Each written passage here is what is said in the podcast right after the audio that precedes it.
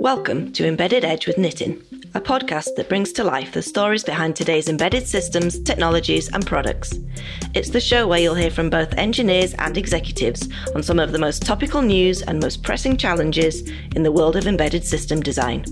Here's your host, editor in chief of embedded.com, Nitin Dahad. Hello, welcome to this edition of Embedded Edge with Nitin. This episode covers three key topics software defined vehicles, intelligent edge and FPGAs, and edge connectivity for asset, asset tracking. We talk to executives from NXP Semiconductors, Microchip, and Dutch startup Qualinx on these three subjects, respectively. Since we have lots to cover, let's get straight to the interviews. First is my interview with Brian Carlson of NXP Semiconductors, in which we talk about where we are with software defined vehicles and what the future holds. After that, we'll talk to Microchip on intelligent edge and FPGAs, followed by Qualinx on edge connectivity. I'm talking to Brian Carlson, Global Marketing Director for Automotive Products at NXP Semiconductors. Brian, hello. Hey, Dan. Great to talk to you again. Talking to various people about uh, trends in the industry, and one of the things that uh, we're seeing um, in, in the embedded world is is the uh, software defined vehicle.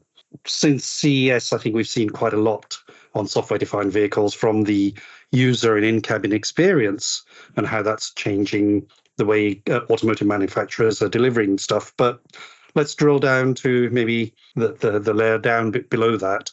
How are they changing the way automobiles are designed? Yeah, so this definitely is probably one of the hottest topics in automotive today, other than electrification. Of course, we see that big trend uh, going on. Uh, but for software defined vehicles, this is really a shifting, I would say, a, a, a key tipping point into the future for automotive. It is designed around a new type of architecture within the vehicle that allows these vehicles, instead of being defined by boxes, right, called electronic control units, mm. ECUs. It's mm. through software instead of ECUs through virtual ECUs. So what that's going to allow is the ability, instead of adding more and more boxes to a vehicle, to be able to add virtual ECUs or new capabilities almost in real time over the life of the vehicle. And that will touch every aspect of the vehicle uh, with improvements, better user experiences, uh, better performance, safer, uh, better security over the life of the vehicle. So it really is a combination of a new architecture of the vehicle that enables this new capability, not locked into just individual boxes, but a whole architecture that really enables the future for automotive through through software updates. And, so and this has a large a large impact on both hardware and software. No, I think I remember we, we talked about this uh, last year at Embedded World with the mm-hmm. um, with the launch you had. I think S S thirty two. Um, I guess uh, where are we now in that sort of cycle in terms of uh, development of of those architectures? Yeah. So as far as I'll, I'll say it first of all at the industry level, right? The industry is moving very quickly. I would say faster uh, than most people predicted. We all knew that this was coming. You know, it's between between by 2030 is kind of where the target was where everyone would, would migrate over there. And we've been working on the S32 platform. Uh, we introduced it. We talked, started talking about in 2017 about right. addressing end-to-end vehicle. Right, uh, there's mm-hmm. processing mm-hmm. needs that are very different across the vehicle, and this still plays out very nicely into this software-defined vehicle that's moving to these new architectures, zonal architectures, because you need different processing you need applications processing in the central computer and you need real-time type processing that can act very quickly and safely in the zones at the edges of the vehicle. And that's exactly how our technology our, our s32 automotive platform is designed with the s32g uh, which we started shipping S32G2 uh, in 2021. We're going to launch the 20, the S32G3 here at Embedded World. And we had, as you mentioned, the S32Z and E, which addresses those real time, those real time high performance oh, compute yes. that's required for the activation, working with the sensors, controlling the motors, uh, managing the battery, and these types of things. And there's one other layer, uh, the body functions, body and comfort. How do you handle those in the zones? And the S32K is the other part of the equation from NXP that allows us to do all the HVAC, the lighting, all the all the body and comfort functions within the vehicle. So that that combination of G, Z, and E and K from an NXP perspective allows us to dress all of those capabilities in a software-defined vehicle. And you said it's been moving fast, and uh, so I guess uh, are there any examples where you can talk about some some of the things that are being delivered uh, by your customers and so there'll be some public announcements this year, um, and there are vehicles that are going to the market this year. The initial software-defined vehicle uh, types of consolidation of, I would say, ECUs into virtual ECUs, and to be able to rapidly add new capabilities and functionality over time into those. Those were enabled by this S32G3, which has 12 processors actually has more. There's 21 processors inside, so you know you you uh, can deploy quite a lot of software and remove a lot of hardware and boxes and wires and cables within a vehicle now. That's the first step we see is this initial integration of capabilities, consolidating those into more of a high performance SOC. Where we're also seeing this year is in the body, we're starting to see those consolidation of the body function. So instead of having a box to do your windows, a box to do the HVAC, a box to do the lighting. We're seeing these zones where you may have four on the four corners of the car, and each area of that car is controlling everything within that part of the vehicle. So we're already seeing that called the body zone. So we're starting to see this year actually these types of zonal architectures coming into play. I would say though, when you see more of a holistic view of it in uh, model year uh, 2025, we start to see 25, 26 where that starts to be accelerated very quickly. Uh, and then by by 2028, more even globally, uh, we start to see this as the universal uh, way of designing vehicles going forward. So it's starting this year initially with body and some of the consolidation, 2025, 26 for mm. more across the vehicle, and then by 2028, really uh, globally across, uh, I would say, most of the OEMs at that point what I think what you're talking about is really sort of controlling a lot of the the, the body functions, the, the, the zonal architectures, controlling a lot of different functions, which I presume allows the automotive manufacturer to updates those elements of the of the car easily as well over the life lifetime of the the, the, the vehicle. Yes, exactly. So it's beyond just the uh, human machine interface and the infotainment. I mean, that's traditionally what we've had in the past, and that's expanding. But what we're talking about is what actually makes a vehicle a vehicle, right? You're hmm. driving, you're stopping, you're steering. It's everything that goes on. And now with electric vehicles, managing the battery, the energy, the efficiency, the range, autonomous and ADAS features as these vehicles get more safe, you know, safer and become more autonomous, improving that autonomous, those, those features over time, improving those driving algorithms, making them a safer driving vehicle. Uh, the overall user experience uh, from a from a maintenance perspective, for example, to be monitoring what's going on inside the vehicle in real time, not just giving you a check engine light and saying there you go, send it in, actually monitoring what's happening in the vehicle before that that light comes yes. on and potentially even updating that over time integrate new insurance offering real-time electric vehicle insurance uh, more advanced insurance that uh, mm. can provide some really attractive offerings and then there's the whole safety and security overall yeah. uh, um, software vulnerabilities those types of things can be addressed real time uh, also so it's really across the vehicle becomes much more than just updating the infotainment and you need the processing from end to end that includes all the security and ability to do over the air updates across the vehicle and that's really what's new it's not just focused on the telematics and the infotainment, okay. but we're talking about the complete vehicle now. Let's go to some of the challenges. I mean, what are the challenges you're seeing with with um, companies you're talking to about uh, implementing all of these uh, capabilities, software-defined capabilities, and how how is NXP helping them to address those specifically? Maybe. Yeah, it's a good question because this fundamentally changes the game, right? It's not the old way of I have a microcontroller, it's doing a specific function. like controlling the motor or controlling the window, right? Discrete functions. That's the old way of doing things. So now what's happening is multiple of these functions, I was saying, are consolidating to much larger SOCs with multiple processing cores. That is a new way of developing. In fact, it's not just having multiple people on your team within a company, but the tier ones aren't going away. Tier ones are still you know providing uh, expertise and and capabilities into here so you can imagine how to i how do i have multiple tier ones integrating multiple functions into the same chip. It changes the game. So that's the challenge. And what we've seen, the big shift, you know, people talk about shift left, is developing software in the cloud virtually, right? This whole mm. concept of virtualization, whether it's virtualizing the chip, that's the starting point, virtualizing the ECU, and ultimately virtualizing the whole car. So what we're seeing is now what's really changed is not just having a board or a box on your desktop, but we're seeing thousands of engineers on some of our new chips that are actually developing their software in the cloud and integrating it and testing it and then deploying it to hardware in a seamless manner. And that's what's really new. And that's the challenge because everyone's kind of learning that new process of how I develop in the cloud. How do I do the continuous improvement? How do I do the continuous deployment? That CI CD yes. cycle that's mm-hmm. what's new and, and, and challenging for people from a software development point of view. And that's where NXP is coming in, as well as our partners that we work with, is to make that whole journey seamless. Uh, mm-hmm. Not only from the early development, we have people that are working on our five nanometer chips. We've talked about that publicly. At least mm-hmm. those are coming. They're already developing software on five nanometer chips today that are um, in development. Um, we have test chips, but the production chips. So it allows them to start well ahead of time to develop all the software, multiple tier ones and OEMs.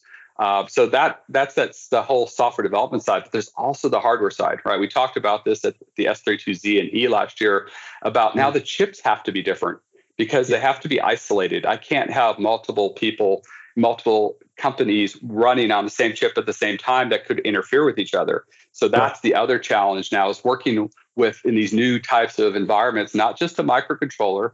You know, those don't go away in certain places. There's still microcontrollers, but when there's these consolidation of these massive functions yes. into a single chip. Now you got to deal with uh, new types of challenges with isolation, and that's one yes. thing NXP is doing on the hardware side is provide chips that have integrated in uh, isolation that allows multiple vendors to run on the same chip without mm-hmm. interfering. So freedom from interference. So there's challenges on the software, working with the cloud, working with the hardware. It's really a whole new world, and that uh, that's probably the whole the biggest challenge is is really making this all come together um, for the uh, OEMs and the industry as a whole into this okay. new environment.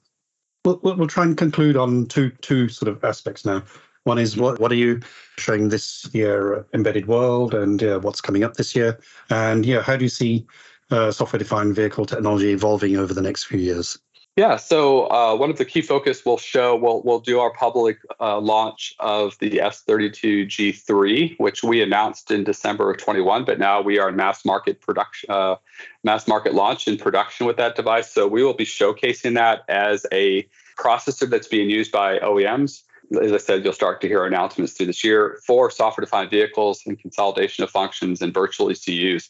So we'll actually be showing that uh, running on our platform and showing running uh, Kubernetes, where we're bringing mm. cloud native technologies into the automobile so we can deploy wow. services right in the vehicle onto that part. And you know, a lot of people have been talking about this. I've seen a lot of PowerPoint slides and presentations, but we'll, we'll actually be showing this on production silicon that anyone can start to buy uh, as of embedded world and uh, start to develop these things with with automotive grade uh, silicon. What's what's the next thing? I mean, we've been talking about software defined vehicles for for a couple of years right. now, but uh, what's down the line? Yeah, so you know, it's more and more about integration and more bringing this together, right? And um, you know, people think there's a perception out there that one chip's going to do the whole car. That's that's not the reality. But what we see mm-hmm. is the combination of chips, uh, but more and more integration within those chips uh, that really take it to the next level. So I think you know right now the focus is about that whole DevOps cycle I was talking about, the yep. whole you know getting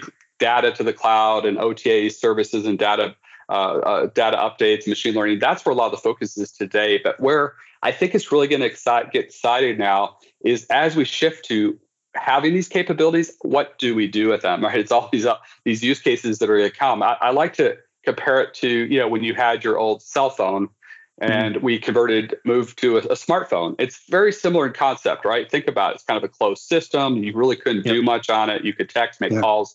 But think of the car now and the applications that are going to happen that go way beyond just the the IVI, right? We've been doing that for years. But now mm-hmm. think about this. These are rolling sensor platforms. There's a lot going on within the vehicle. You can make synthetic sensors. You can do very interesting applications that leverage the vehicle data these new architectures actually with isolation can support more of an ecosystem play where mm. uh, applications can be leveraging much more of the vehicle uh, data and intelligence. So that's what's going to get exciting. I think that's the next wave. And this ties into that $20 billion a year typical numbers that the OEMs are talking about, right? Incremental software revenue. That's okay. where the next big wave has come, is building upon all of the investment that we're doing on the silicon side, the in, in industry's doing for the whole DevOps side that is laying the foundation for the next big wave of all these amazing applications, even some we can't even think about today, because right. they'll be able to leverage data, processing at the edge, processing in the cloud, and that'll all be seamless and it'll be easy and it'll be easy to upgrade over time. That's the excitement of, of where this is all going. And that's the next big wave. Wow. Okay. Well, Brian, thank you very much. Sure. Thank you. Now let's turn to the topic of intelligent edge and FPGAs with Bruce Weyer and Shakeel Peera of Microchip. I'm talking to Bruce Weyer and Shakeel Peera of the FPGA unit at Microchip. Bruce, Shakeel, hello. Hello, Nitin. Hi, Hi Nitin. We're here to talk about intelligent edge. We might as well start about talking about the intelligent edge trends that you're seeing in the market and uh, where that plays into what you're doing. So there there are four very very specific trends that we see uh, on the intelligent edge and in, in defining intelligent edge what we mean by the intelligent edge is anything outside of the cloud and the data center where you need low latency processing uh, for things like computer vision uh, as an uh, as an example the the four things that we consider in terms of making sure that we meet these specific requirements is artificial intelligence and machine learning. The second thing that we uh, that, that, that we consider is uh, image processing. The quality of image processing over the years has gone from 4K to 8K. Uh, the next thing, obviously, is how do you transport them over to the client and in and out the data uh, out of the cloud data network. And for this, we talk about the edge infrastructure. The edge infrastructure will consist of basically 100 gig pipes. And lastly, it's uh, the advent of distributed radio architectures for 5G and 6G networks. A new trend, obviously, is uh, safety and reliability. Uh, mm. These devices on the edge are not uh, like the devices that that are being processed by central offices, where there were there were uh, guns, guards, and gates. Those do not exist for intelligent edge devices. We need to make sure that they're protected against cybersecurity threats, but above and beyond cybersecurity threats, uh, they have robust anti-tamper. And from that perspective, we are a leader in the market. And, and, and there's a strange last thing that you know many people don't consider, which is uh, radiation effects. Mm. As the number of transistors have grown over the past decade in a single footprint, the statistical probability of something failing because of a radiation hit is equivalent to that of what you see on commercial airplanes. And with the need for uptime 99.999% of uptime that is required in servers and in network infrastructure. This becomes an important consideration as well. So we protect against alpha and neutron uh, impacts and making sure that our non-volatile uh, architecture does not flip a bit and basically kind of lead to a functional failure. Last December and then uh, in January, you you sort of introduced or previewed uh, the the next generation PolarFire architecture. One of the things I think you've been telling me about is your credentials in getting 2x power efficiency and how that's got you um, a very big sort of uh, part of the market for non-consumer, the industrial and the space and defense type applications. Tell us a little bit about you. You, you talk about 4x efficient power efficiency now in the next architecture. Maybe Bruce can talk to that where tell us a little bit about that and then how are you getting that and you talked about some of the ability to fine tune the architectures to enable that to happen but i'm not sure you can talk too much about the architecture yet can you i'll be happy to talk to the full extent that i can so for the past five years uh, we've had a 2x power efficiency advantage with our PolarFire architecture And there is fundamental to the technology we we use as well as optimization and design techniques we use within the architecture itself. So first, the technology is a non-volatile architecture. So we do not have the leakiness of the an SRAM type cell that has to be continuously refreshed. So that means that our static power can be up to a magnitude lower than our competitors' products. Okay. We also optimize the architecture for low power leadership. So our transceiver technologies that we chose were very digitally focused in ensuring that we had lower power consumption in our transceivers. So we, we have over 2x power advantage there as well. How we architected the overall fabric, everything was about power leadership. So if you look at the application spaces broadly in the market, our customers consistently got 2x power efficiency gains versus the competition and, and sometimes even up to 3x. So that is the base platform then that we've been working with for the last five years. Three years ago, we extended that solution to include RISC-V architectures. And most people re- recognize RISC-V as being an open ISA for the instruction set, but it also is an open architecture for how you want to define the product when you mm. first bring it to market. Mm. So we optimize that architecture for power efficiency. So we maintain that 2x power efficiency advantage, not only in the PolarFire platform, but also the PolarFire SoC. So now we're previewing our next generation PolarFire 2 architecture. And once again, we're applying the same techniques. It's still a non volatile architecture. It's on a more advanced technology node, which means that your dynamic power can be much less. And we're continuing to apply design techniques We've got a tremendous amount of next generation new architectural advancements that's going to ensure that we again can double our power efficiency. So, yes, relative to the existing market, PolarFire was a 2x power efficiency. We're building off that for another 2x power efficiency for over 4x power efficiency relative to the historic market over the past five years. And is that what customers have been demanding, more power efficiency? And is that uh, that's the reason you've been working on this. Absolutely. Absolutely. And when you look at the intelligent edge and the communications equipment in order to transport that information to that edge, everyone is thermally constrained. And the number one, you know, the real number one mission over the next 10 years is to have more power efficiency in the market in order to enable the intelligent edge. It's all about um, the amount of data that can be processed and within the thermal envelope available for a given application. Okay. One of the things I think you talked about to me uh, uh, previously was uh, around how there are three key things that you have as, as features which customers have been coming to you. Uh, one is obviously the um, power efficiency that you talk about, but then the security and the root of trust you provide, and then the ability to uh, single event up, uh, upset uh, protection, I guess. These are fed into sort of things like space, and you know you've got the space project as well. tell, tell us a little bit about how that plays into you know sort of how you work with your customers. Sure. The um, you know it's easy to look at a space application and realize that single event upsets are of vital importance, or the immunity of single event upsets are vitally important, particularly in an FPGA, because an FPGA is programming the actual configuration of the silicon, and you're controlling potentially a billion dollar you know platform in space. So it's imperative that the neutron energy levels cannot flip the configuration of your cell. And again, a non volatile cell requires higher voltage levels, higher currents to program that element versus an SRAM cell. So inherently, our products are immune to configuration upsets. You don't have to worry about the FPGA changing its state. So it's easy to talk about that in space and in aviation where it's incredibly important. But it's also important in communication networks.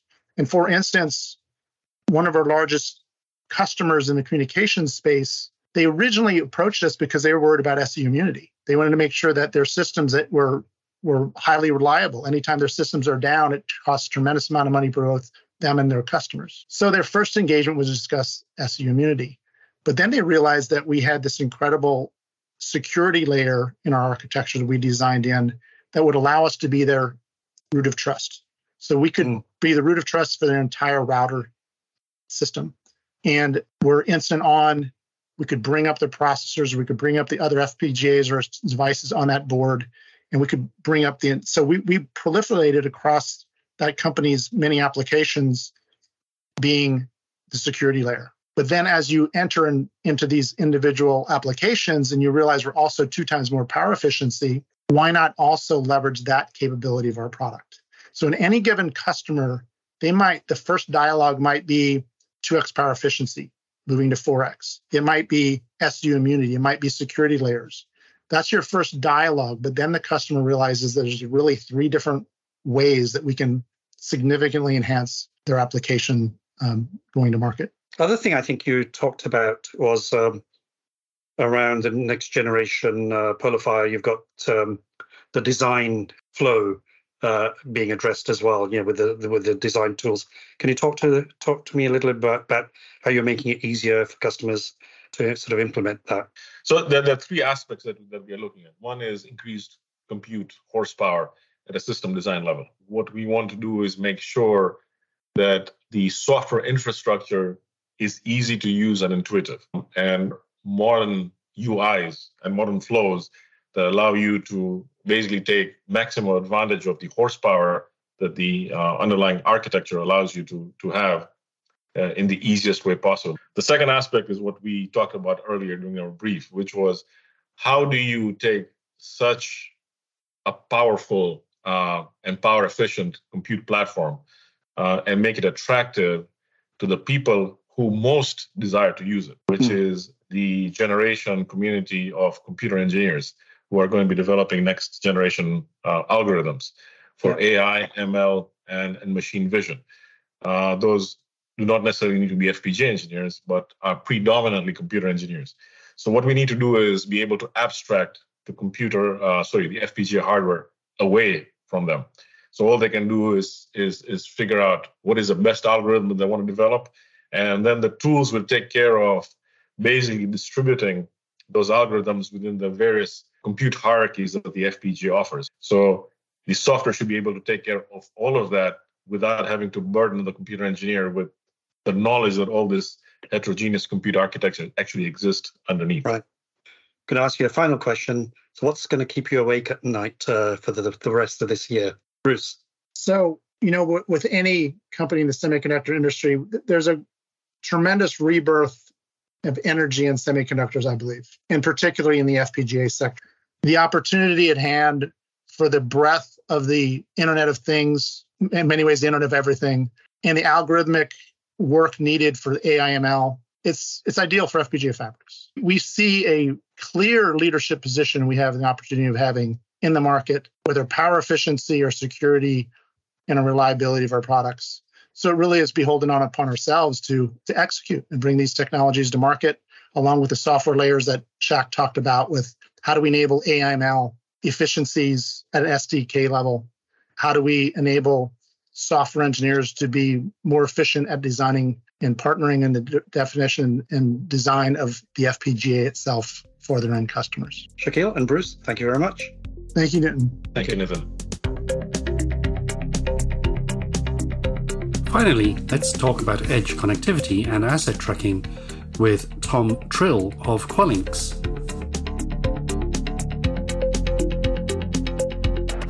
I'm now talking to Tom Trill, CEO of Qualinx, and uh, it's a company that's in the Netherlands, spin out from the Delft University. Tom, hello. Hi, Nitin. You're a relatively new company, but you know you've been uh, sort of uh, operating since 2015. Tell me a little bit about the the company and what you do. So yeah, we were founded um, in late 2015. The three co-founders had just graduated from their PhD studies at the Technical University here in Delft. Um, their studies were very complementary in the field of digital RF.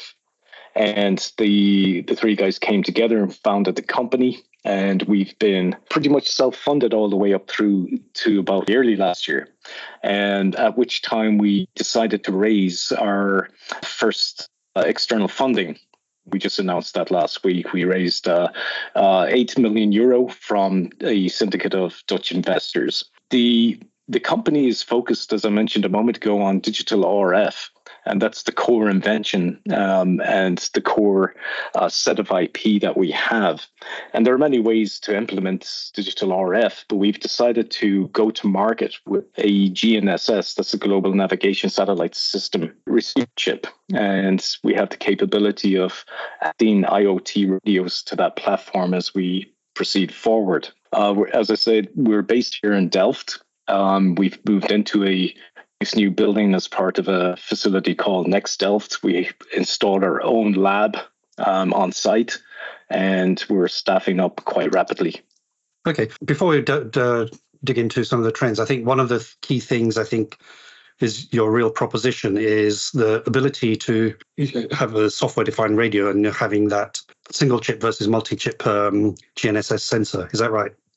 Yeah, it is actually. Yeah, and um, how the technology can manifest itself into a value prop is in terms of a number of different factors. But the software defined radio element is uh, central to that value proposition. It allows us to um, provide our customers with a future proofed design where they can order a combination of GNSS and IoT radios. And later, uh, because it is software defined, those customers have the ability to reconfigure over the air on, on the fly or on demand, depending on their needs.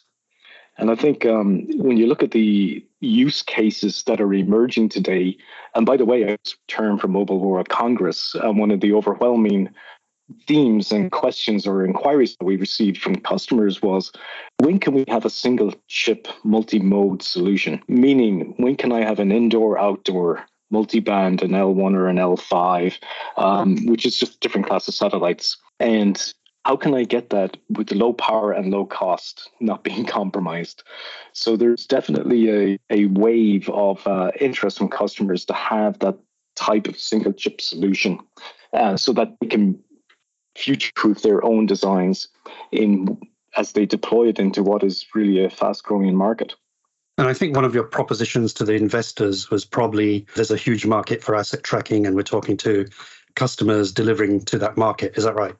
Yes, absolutely. Yeah. And I think through COVID, it was really quite interesting just to see how much of a boom there was in uh, home deliveries, just everything and anything. But that that certainly drove the amount of um, visibility that customers or consumers and consumers have uh, into where their things are.